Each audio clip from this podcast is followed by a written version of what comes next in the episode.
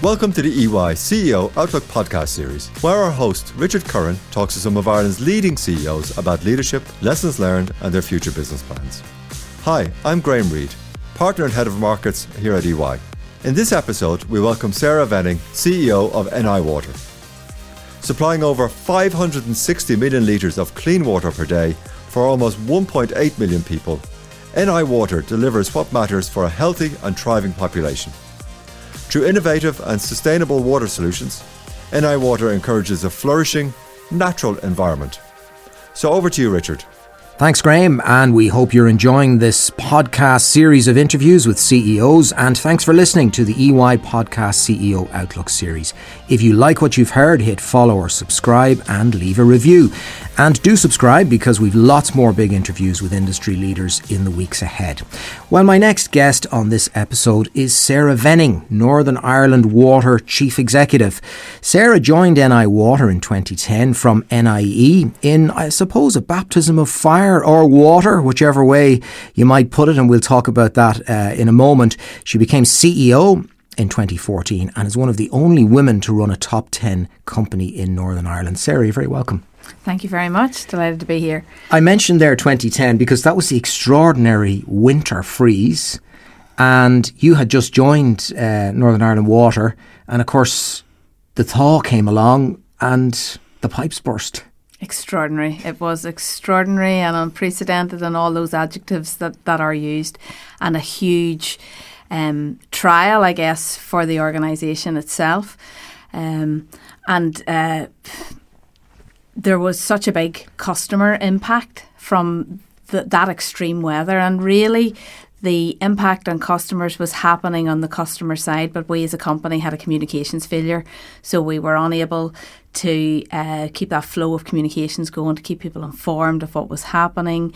Um, and it was just a, a huge operational impact. and for business. you, it was you were relatively new in the company, so it, it was a huge introduction to uh, being right in, in, in at the coalface when something goes wrong.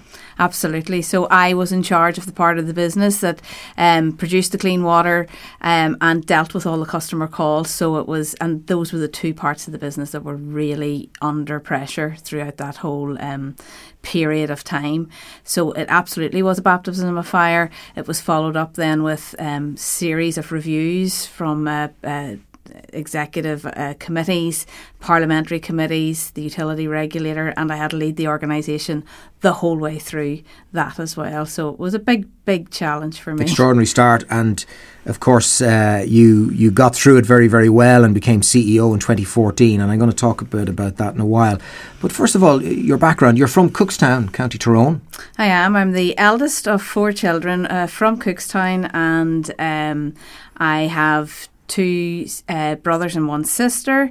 Um, and I think being the eldest, I have just been the organizer, the problem solver, and that's really probably what set me on my journey through life, if I'm honest. And was there business in the family when you were growing up? My uh, yes, my mother's family uh, were Eastwoods, and Eastwoods in Cookstown were a bit like the mafia. They had the clothes shop, they had the hardware shop, they had the boot shop, they had the bookies, um, and so we were the Eastwoods of the clothes shop. And I worked with my uh, grandfather and then my uncle from a very early age, um, going into um, the clothes shop. And then actually, I suppose I, I, I learned a lot about customer service. I probably learned a lot about um, keeping yourself busy. And I think then I helped them transform their business. So my uh, propensity to improve things and always leave things better. So when I went in, they used to add everything up on a on a piece of paper, write out all their sums and add up all their on a piece of paper with a lovely shiny electronic till on the counter. So I educated them all on how to do it quicker and faster and more accurately. Um, and my actually A level computer project was digitizing their credit book and putting that onto a database. So, um, so you were involved in corporate change at a very early age. Absolutely, absolutely. And a, a lot of family businesses like that, uh, you, you, often end up working at a, when you're very young. What what age were you? Well, no, I wasn't working? that young. So I was about uh, thirteen or fourteen when I started my Saturday job working in the shop. Um, and then uh, it was a very progressive business, actually. So the whole uh, idea of a 50% sale um, was something that hadn't been heard of really up until then. And we used to do that. So we used to close on Boxing Day and we used to change all the tickets on Boxing or close on Christmas Eve, change all the tickets um, on all the clothes. And on Boxing Day, there would be a huge queue down the street in Cookstown um, to get into this this clothes shop. So uh, it was tremendous. And for you growing up, did you ever want to go into the family business? Did you what what did you want to do? What were your thoughts about a career? So my earliest, I can remember my earliest ambition was to be the person in the supermarket with the price gun who put the prices on the tins and stacked the shelves because I think I liked order.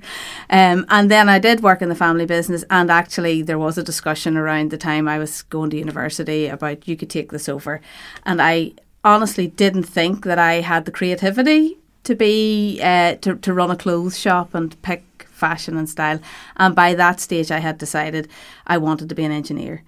So I was um, maths, physics kind of a person in school, and I had chosen that I would go to study engineering at Queen's. And so there was no doubt in my mind that I wasn't staying in Cookstown to, to, to run a business.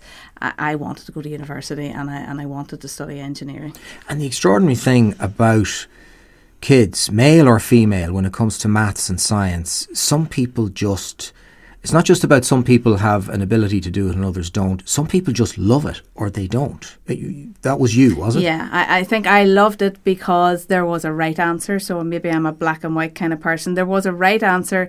And actually, you know, I'm always someone who thinks about what's the maybe the easiest route to the loot. Um, so you get marks. You could get the answer wrong and get marks for the correct working out.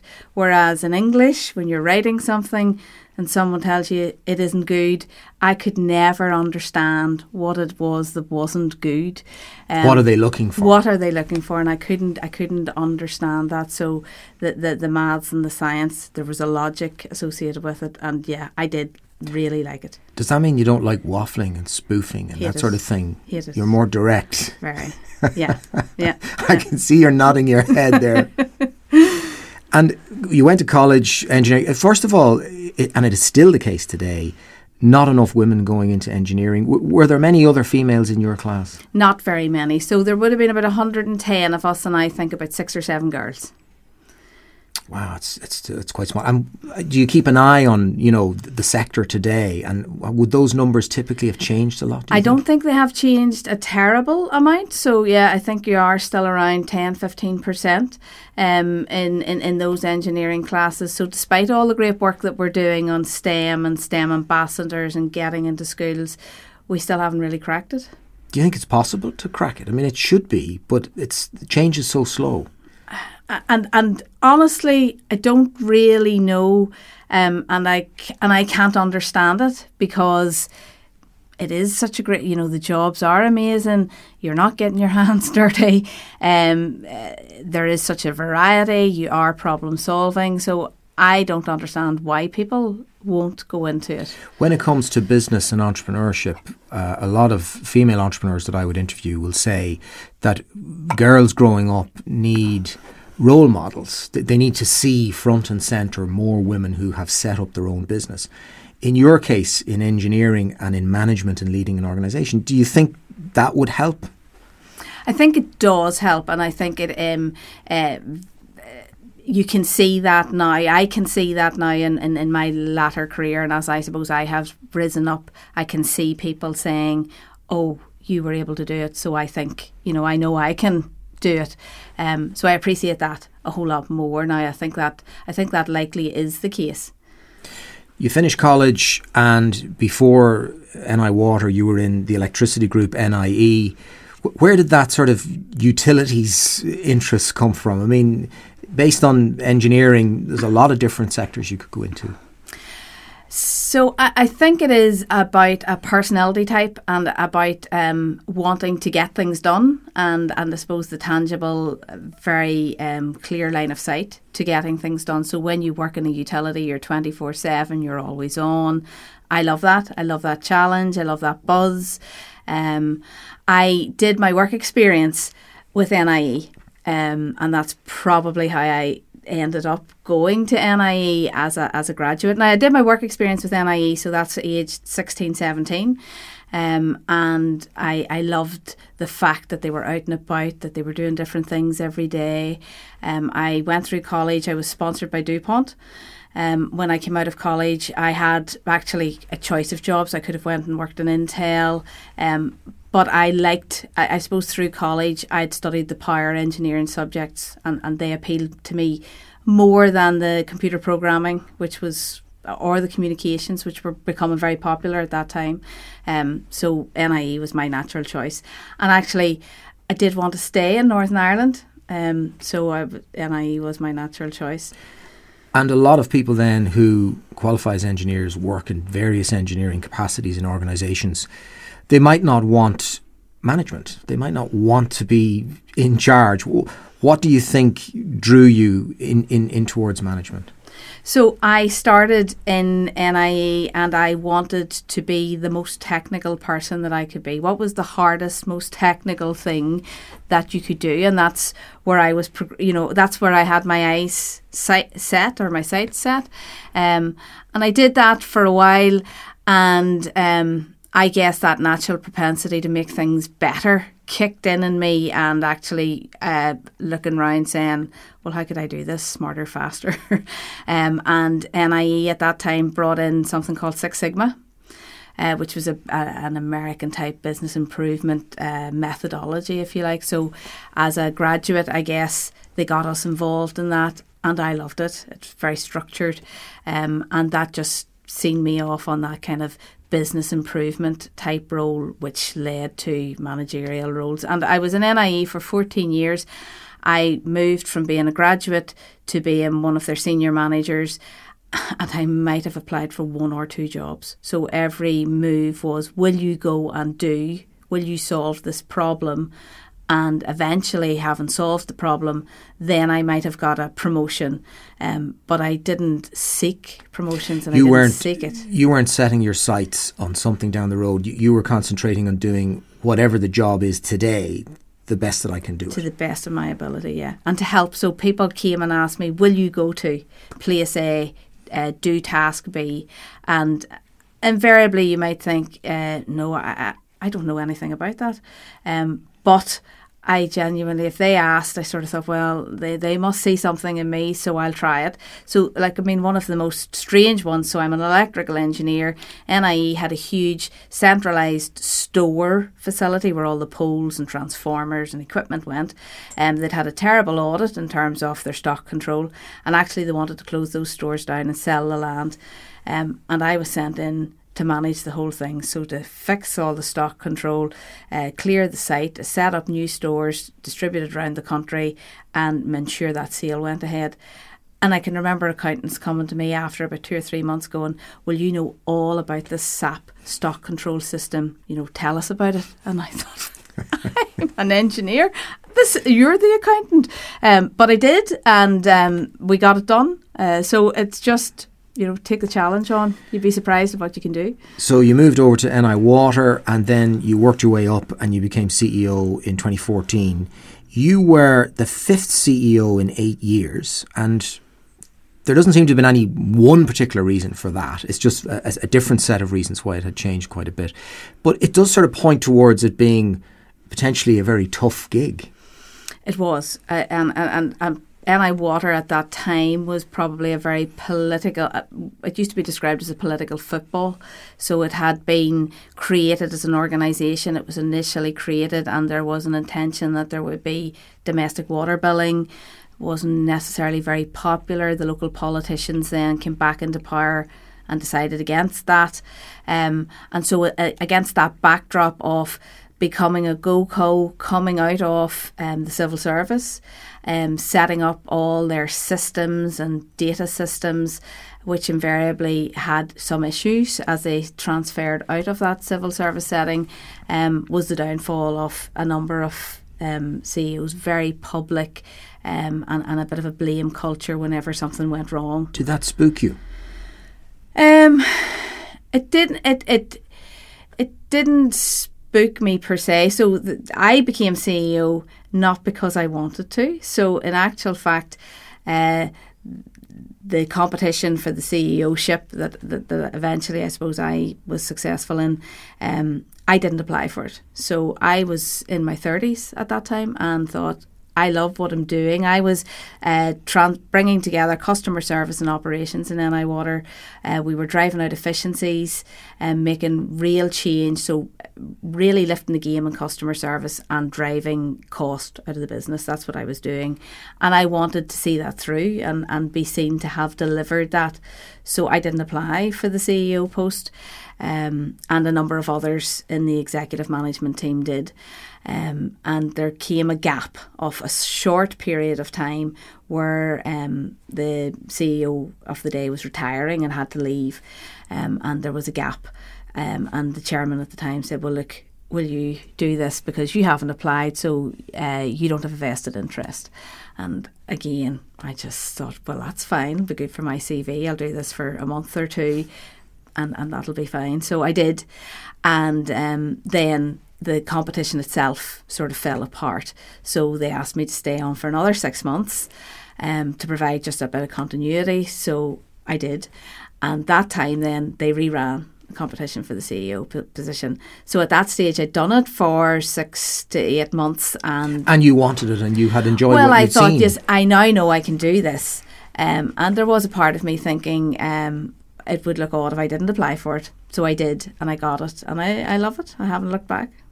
One of the things about water is it's the product that we all consume, we all need, and we all kind of take for granted. From your side in doing your job, how big a challenge is that?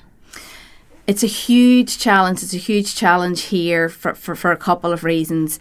Um, Northern Ireland Water is um, a part of is publicly funded and therefore competes for its funding with um, hospitals, with schools, with um, the the whole health um, sector, um, and therefore when and it's a very capital intensive business. So there are water assets all over the country.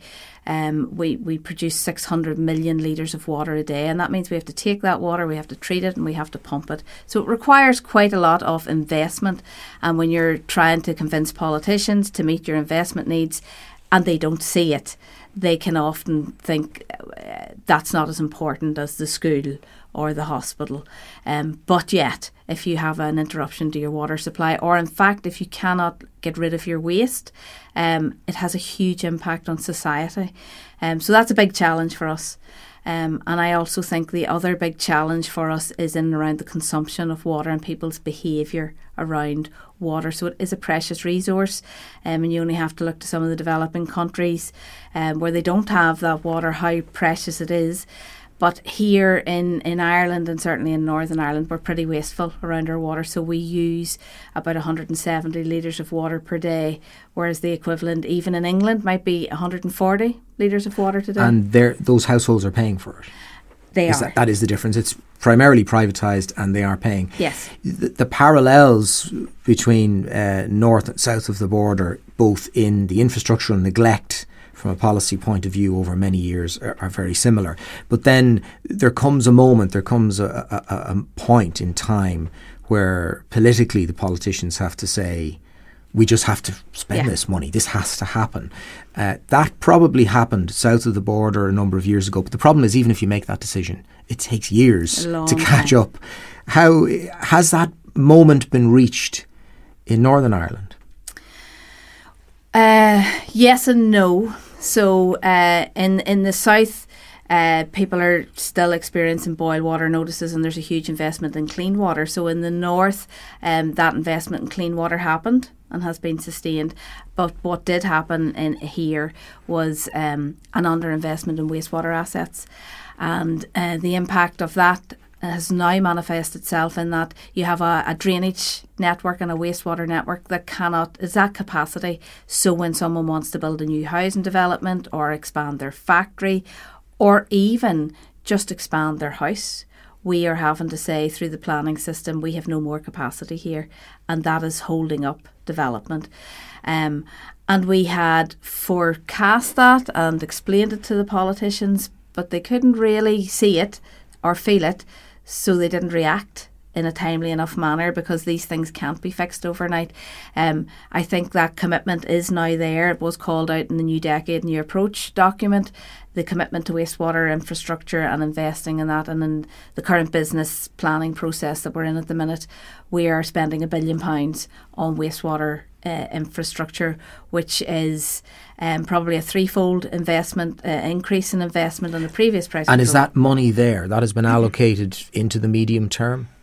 So no, there is a verbal commitment that it needs to be done, and I guess you can only go on um, the proof of the pudding's in the eating. So the first year of the price control has been funded, the second year has been funded. The bit that is missing is the certainty that years four, five, six, and seven will be funded. Um, we're working on a planning and assumption that they will. And we're gearing all our systems around that, and you know we're working with our contractor partners and our, our design consultants to get that work done. We don't have the absolute guarantee that the money will flow. And the and the bigger difficulty actually for us is, in many instances, the capital money comes to build the infrastructure. Um, in not all cases, then is the operating cost money made available to us, and there is no point in building assets if you can't pay the electricity bill to uh, do the enhanced um, UV treatment that uh, kills the bugs. And have those delays somewhat in, in the final commitment into the medium term, has that been affected by the absence of Stormont, or is it a case that, look, this is a long term capital investment structure, so the money will be there regardless? It is impacted by the, the difficulties in Stormont. So, Stormont was on the cusp of a three year uh, budget settlement, which would have worked pretty well for us, um, and that hasn't happened.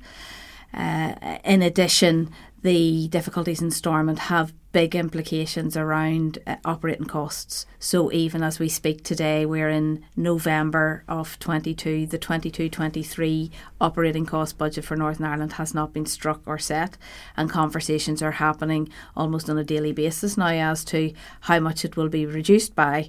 But when you're running an infrastructure business such as ours and you're at month seven or eight in the year, uh, there's little scope. Um, we're also a very efficient business. So we have, when we came out of government, we were benchmarked independently as having been 49% less efficient than comparable UK companies. Today, we're, we're within 5% of a frontier company. So uh, there isn't any fat in our organisation, I would say now. And if you were to cut operating costs, you would be asking for a cut in service. So that's a difficult conversation. How do you get households and consumers to consume less water because it is a precious resource and it's expensive despite all the rain. It's expensive to have it coming out cleanly out of those taps and dispensed with afterwards as well. How do you get people to be more conscious of usage if they're not paying for it? And even if they were paying for it on an annual subscription rather than a pay per use, yeah. they might be inclined to just keep the taps running anyway. And, and that is the challenge which we face and we're looking at it in a number of ways. So, uh, behavioral psychology becomes part of it, looking after your own community and your own um, environment and, and linking back your water to maybe your reservoir. Um, but look, if I'm honest, it's something that we haven't cracked in any shape or fashion um, our, our, demand for water is pretty high here, and we see now in the summers, and even though you might think Northern or Ireland as a whole doesn't really experience um, very warm summers, uh, the, this past three summers we've had high demand events whereby the customers, the people of Northern Ireland, have called for more water than our water treatment works can push through the plants. Um, and at those times, we're going out, we're um, appealing for people not to be running their sprinklers, not to be filling hot tubs and, and paddling pools, so that we have enough water to drink um, and to use in our homes. Um, so it is. It, it's definitely a, a challenge. When it comes to, and we've talked a bit about how a lot of people take water for granted. It's the most important product, and we don't think of it that way. From your side, as the chief executive of a water company, you can go from being taken for granted to being in the eye of the storm when something goes wrong. So all of a sudden, the media are all over you because something has gone wrong. Yes. Is that very stressful to deal with? It can be. It can be stressful. Um, I suppose frustrating, maybe more than than uh, uh, allowing it to be stressful. I think the fact that um, all along, if you have a very good team, if you're very clear about what it is that you're trying to achieve, if you're communicating widely, when you're in the eye of the storm, you can just very calmly uh, explain what it is that you're doing, and and invariably, you know the shock horror, how could this have happened? Questions do come to light, but uh, you, you're able to point to, well, three years ago, we explained to you what would happen. We gave you options, we gave you choices. This is the choice that you have made. Provided it isn't uh, an incident of my own making, at which point I have to stand up and take responsibility for it. and, and, of course, lots of people don't want to do that when the when the time comes. But it, it's also the case that uh, you have to you have to put out fires from from from a media point of view and all that pressure. Do, do you handle pressure well? Do you think? I think I must, to a certain degree, thrive on pressure and stress. I like being busy. In fact, uh, those reflective moments where actually you don't have a whole lot of things on, I, would find myself saying, "Oh, what what what to do now?" So I don't mind it. I think I do. I think uh, it is something that I'm fairly comfortable with. You've been you've successfully cut costs in the company, but it didn't necessarily come easily. Some time back, there there was industrial action over cost cutting, and I think it affected water supply and water access to households. That's a really tough situation to be in. Was that was that hard to manage? Well, it was particularly hard to manage, especially as it really wasn't born of a cost cutting uh, initiative and it wasn't necessarily born of um, actions that we as a management team uh, were implementing um, through our own volition. So, if I if I can elaborate a little bit, um, pensions changed across the Northern Ireland Civil Service, and the Northern Ireland Water Pension Scheme was linked to the Civil Service Scheme, but is different because it is a trustee scheme, it's a defined benefit scheme, and the civil servants wanted us just to make a blanket change in line with what they had done, um, and and we said we can't, uh, and you know legally we have to go through consultation process, and so we we gave them a number of options as to here's how you can achieve the outcome that you would like. You will have to make an investment in this for the good of the pe- for for the people who you wish to uh, uh to give up their pension rights, if you like. Um, and the ministers and the civil service of the day decided, declined and said, no, just we're not giving you any support, just make the change. And the outworking of that was industrial action. Um, and so it, it, was horrendous and it was a horrendous thing to have to manage in an organisation because. Horrendous in what way for you? Um, because you had, uh, we had worked so hard to bring together an organisation that was focused on customer service, that was focused on efficiency, that was doing very well actually as a team and was a team, and it had it brought division into that team, um, and it saw then you know the, those who were left to try and manage the situation and keep uh, services running. Um, at odds, I guess, with the guys who, who whose job it is to do that on a day and daily basis. Uh, it went on for quite some time. It was divisive, and, and we had such a job of work to do afterwards to pull everybody back together again. And in the final analysis, um, more had to be paid in the running of the industrial action and the um, settlement that was reached with the unions than would have had to been uh, paid at the outset, as was offered. Um, so that's the frustration for us. I want to ask you, Sara, a bit about sustainability and what your sector can do. In a way, climate change affects so many sectors and so many things, and I'm sure whether we've too much water at times and not enough at other times is, is, is maybe becoming a bit of an issue around climate change. But what, what about sustainability and what you're doing in that area? So one of the hidden gems of, of the water industry is just how close to nature they have always been. But now, as we as we look towards um, climate, the impact of climate and climate change, we just have a huge job of work to do and contribution to make. Um, so we are the largest electricity consumer um, in Northern Ireland. Our electricity bill used to be thirty million pounds a year. This year it will be ninety million pounds and it would have been higher if it wasn't for the energy support scheme that has just kicked in. So, uh, our first task is how do we get to net zero for energy? Um, and we are uh, we have good plans in that regard. We have uh, some renewable uh, installations of our own, and we're looking to. Uh, we have some ambition to build even more renewables. So we think we can get to net zero for energy by about 2030, and then we're looking at all the rest of our business, uh, where we get our chemicals from, our supply chain, all the other carbon uh, carbon emitters, I suppose, or contributors to our business, and how we get those to net zero, which we hope to do by 2040 outside of that, then as a as a business who provide a service who will be here into the future, we know climate change is happening. So climate change results in hotter, drier weather.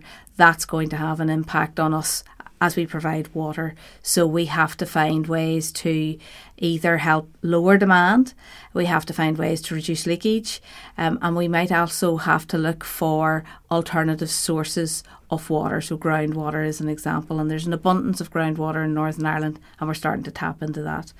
We then have to make our assets resilient to uh, those deluges of rain that are now. So you're going to have a whole lot more intense weather and intense rainfall, and that leads to flooding. So we have to build in resilience to that in our network.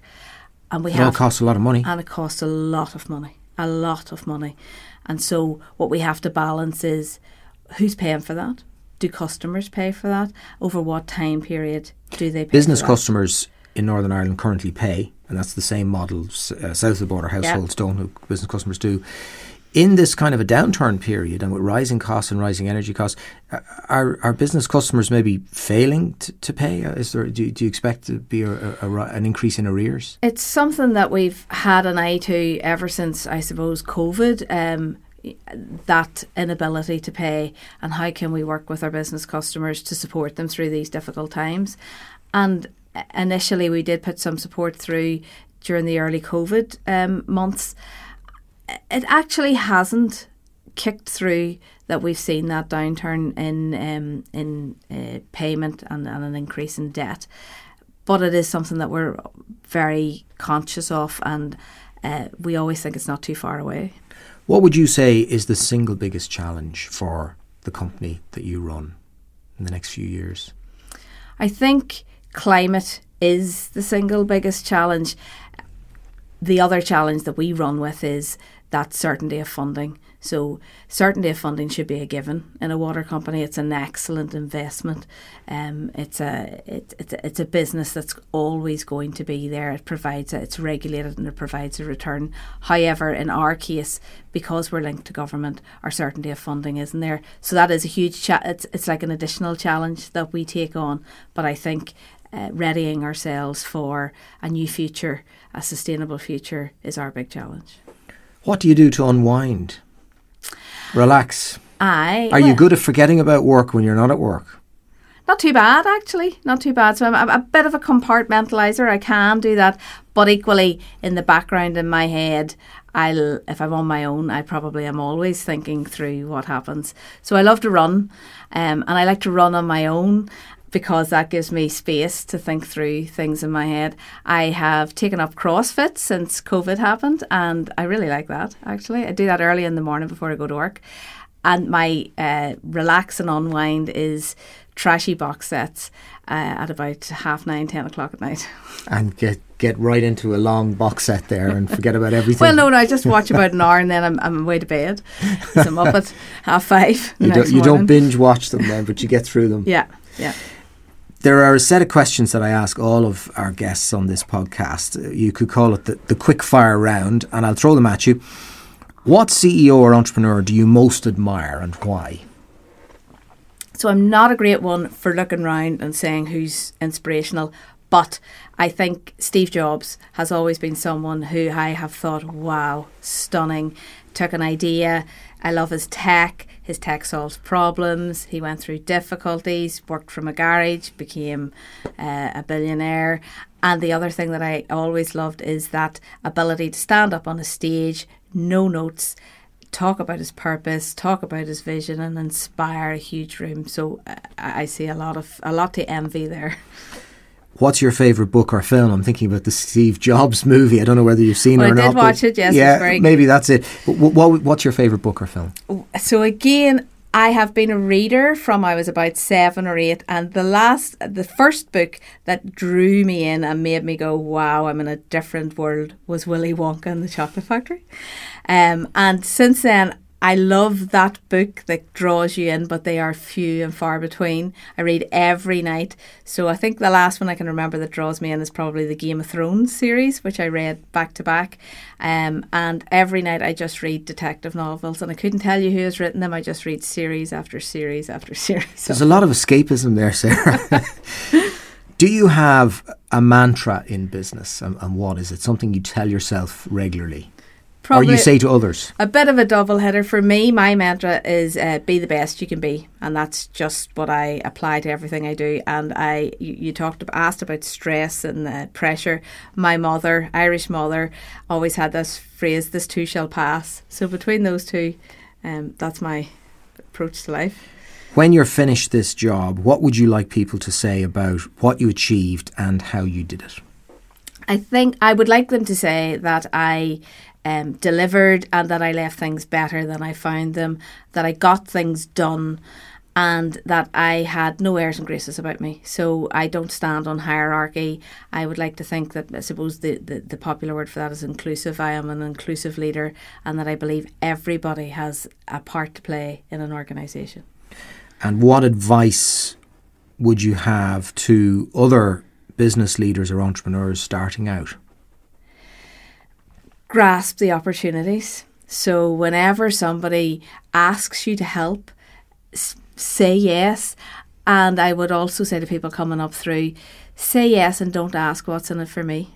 That will come. Just say yes and, and invest in yourself. Sometimes you have to invest in yourself and the rewards will follow later. Finally, your biggest mistake or regret? So I don't. Ha- I genuinely don't believe in regrets. However, as a 19 year old, um, I remember being interviewed by a probably 50 something year old man. And he said to me, Why would you want to come and work as an engineer here? Sure, you'll be getting married and having children. And in my head, I thought, Has he really asked me that question? Is this a test? Should I say, you can't ask me that? And I didn't. I just laughed it off and, and, and answered his question in some flippant way. And I regret that. And since then, I think I haven't accepted that sort of, whether it's either misogynistic or just blatantly wrong uh, attitude to life. But I regretted that I didn't speak up then. You had a moment and you could have. and I couldn't take it. Yeah. Sara, it's been a, a, huge time of change in the last 12 years since you joined NI Water, and you've been at the forefront of managing that change and bringing about change at the organisation. Thank you very much for joining us on the programme. Thank you for having me. We hope you're enjoying the EY Podcast CEO Outlook series. Remember, you can catch previous interviews we've done with CEOs like David McRedmond of An Post, Tony Smurfit of Smurfit Kappa Group, Imelda Hurley of Coillte, and Steve Cutler of Icon. Until the next time, bye bye. EY, building a better working world.